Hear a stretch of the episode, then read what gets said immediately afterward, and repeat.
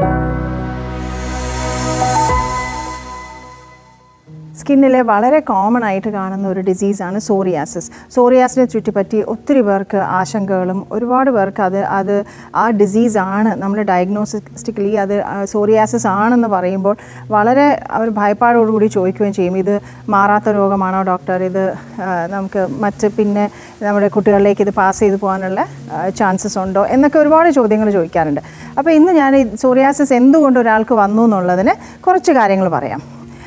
അതെ സോറിയാസിസ് ഒരു ജനറ്റിക് ഡിസോർഡറാണ് അതായത് ജനറ്റിക്കലി നമ്മുടെ ശരീരത്തിൽ വരാൻ പാകപ്പെട്ട ചില ജീൻസ് നമ്മൾക്ക് കിട്ടിയിട്ടുണ്ടെങ്കിൽ ചില സാഹചര്യങ്ങളിൽ സ്കിന്നിന്റെ ഇമ്മ്യൂൺ സെൽസ് റിയാക്ട് ചെയ്ത് അല്ലെങ്കിൽ ഒരു ഓട്ടോ ഇമ്മ്യൂണിറ്റി ഉണ്ടായി പുറപ്പെടുന്ന പുറത്തേക്ക് വരുന്ന ഒരു രോഗമാണ് സോറിയാസിസ്. അപ്പോൾ സോറിയാസിസ് എല്ലാവർക്കും അറിയാം പാച്ചസ് പോലെ ചെറിയ ചുവന്ന പാച്ചസ് ആയിട്ട് സ്കെയിലി പാച്ചസ് ആയിട്ട് വരാം സ്കാൽപ്പിൽ വരാം നെയിലിൽ വരാം ദേഹത്ത് പല ഏരിയാസിൽ വരാം അല്ലെങ്കിൽ ശരീരമാസകലമായിട്ടും സോറിയാസിസ് വരാൻ ചാൻസസ് ഉണ്ട്. അപ്പോൾ ഇതൊരു ജനറ്റിക് ഡിസോർഡർ ആണെന്ന് പറഞ്ഞുവല്ലോ.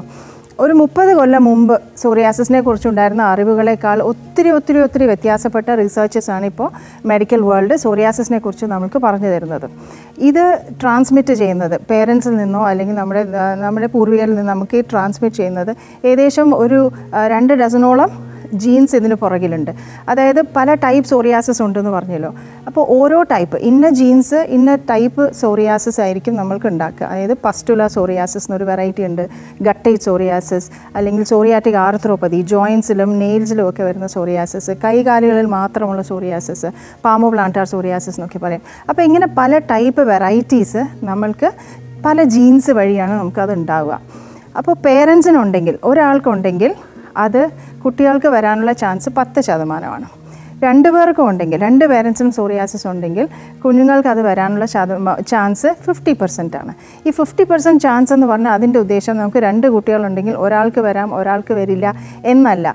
ഓരോരുത്തർക്കും ഇത് വരാനുള്ള സാധ്യത അൻപത് ശതമാനമാണ്. ചിലപ്പോൾ വരാതെ ഇരിക്കാം രണ്ട് കുട്ടികളുണ്ടെങ്കിൽ രണ്ട് കുട്ടികളിലും ആ ജീൻസ് ട്രാൻസ്മിറ്റ് ചെയ്യാതെയും ഇരിക്കാം. അപ്പോൾ ഇത് വെറും സാധ്യതകളുടെ ഒരു ഒരു കണക്കാണ് ഈ ജനറ്റിക് ഡിസോർഡറായ സോറിയാസിസിൽ പറയുന്നത്.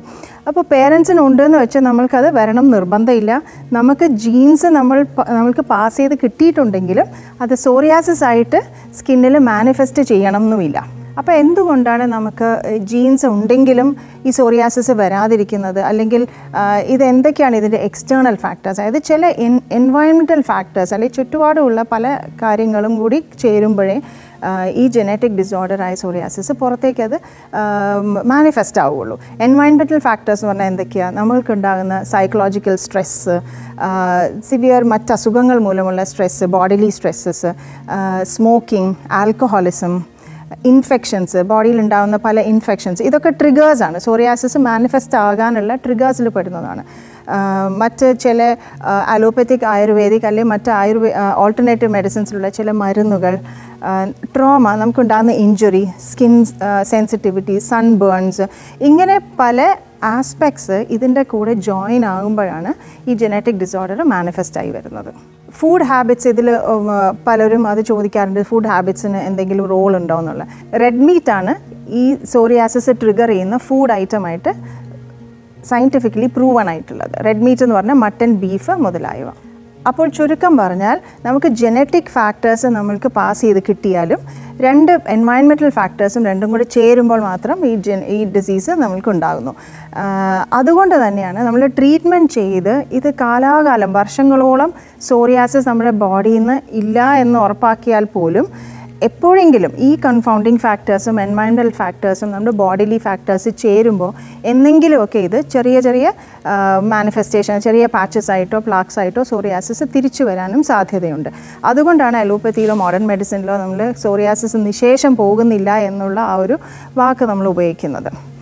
സോറിയാസിസിന്റെ കൂടെ ഒത്തിരി ബോഡി ഡിസോർഡേഴ്സും കൂടി അസോസിയേറ്റഡ് ആണിപ്പോൾ അതായത് obesity alco non alcoholic fatty liver cardiac problems diabetes irritable bowel syndrome ഇത്തരത്തിൽ നമ്മുടെ ബോഡിയിലെ മറ്റ് പല സിസ്റ്റമിക് ഡിസീസസുമായിട്ടും സോറിയാസിസ് കണക്റ്റഡ് ആണ്. അപ്പോൾ നോ ലോങ്ങർ സോറിയാസ് ഇപ്പോൾ ഒരു സ്കിൻ ഡിസീസ് മാത്രമായിട്ട് ഇതിനെ ഒരിക്കലും കാണാറില്ല. അപ്പോൾ ചുരുക്കത്തിൽ പറഞ്ഞാൽ നമ്മളുടെ ഹെൽത്ത് കെയർ അതായത് നമ്മുടെ whole body care health care mental care അല്ലെങ്കിൽ സൈക്കോളജിക്കൽ കെയർ ഇതെല്ലാം തന്നെ ചേരുമ്പോഴാണ് സോറിയാസിന്റെ ആക്ച്വൽ കെയർ ഉണ്ടാവുന്നത്.